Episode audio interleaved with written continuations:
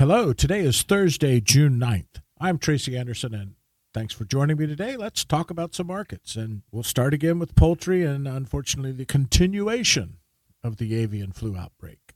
Let's start with avian flu has been detected in 36 states, same as last week. After last week only reporting 600 birds, this week we had a large egg laying operation in Colorado depopulate 1.9 million birds, pushing the overall total to just shy of 40 million birds. My hopes this outbreak was over look a bit premature right now. Looking at the chicken boneless skinless breasts, I'm finally seeing chicken breasts have peaked and slowly moving just a bit lower. Tenders are still well sold and holding their value, but we seem to be heading lower on breast meat. Finally, chicken production is up slightly over the last week. Demand is still strong, especially from the QSR segment, but we're looking good. Things are holding steady with wings, and they continue to be the value in chicken. We'll look at beef and the holiday shortened production week of 603,000 head harvested was down from the prior week's 644,000 head, which is a pretty strong production for a holiday week. There is product available, and the product seems pretty steady. Rounds and chucks are steady. Loins and tenderloins have mostly current demand and are steady to slightly up. Ribeyes are not demanding the summer attention that they have in previous years. Even though we're all well below pricing the same last year, beef is not holding its retail demand. I don't see much to change. A well supplied market with moderate demand. I'll call this market just hanging out. So we'll look at pork and bellies crashed yesterday all the way down to 138, almost $35 down from last week's 173. This is not something typical this time of year. Bellies can bounce around and be unpredictable, so let's take advantage of this current low market. I don't think this will last.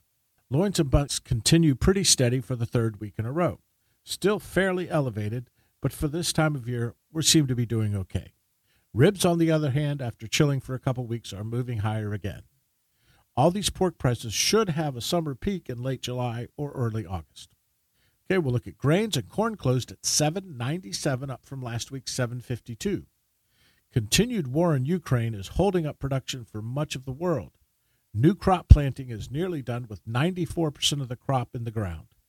Export demand continues strong, so no relief in corn prices anytime soon.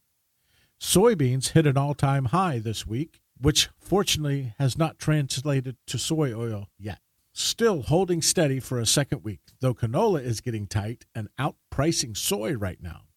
Some suppliers are allocating canola oil, hoping to stretch to new crop.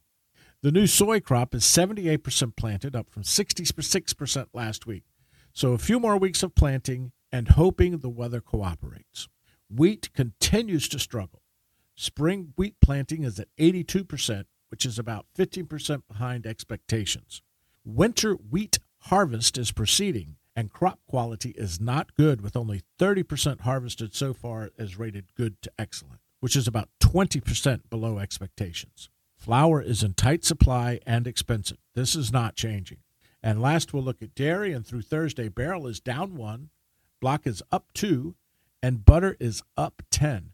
In fact, butter has hit a high we've not seen since September of 2015.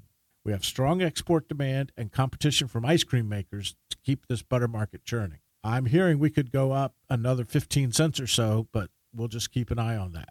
Okay, with that, I'm done. Thanks for listening, and let's do it again next week.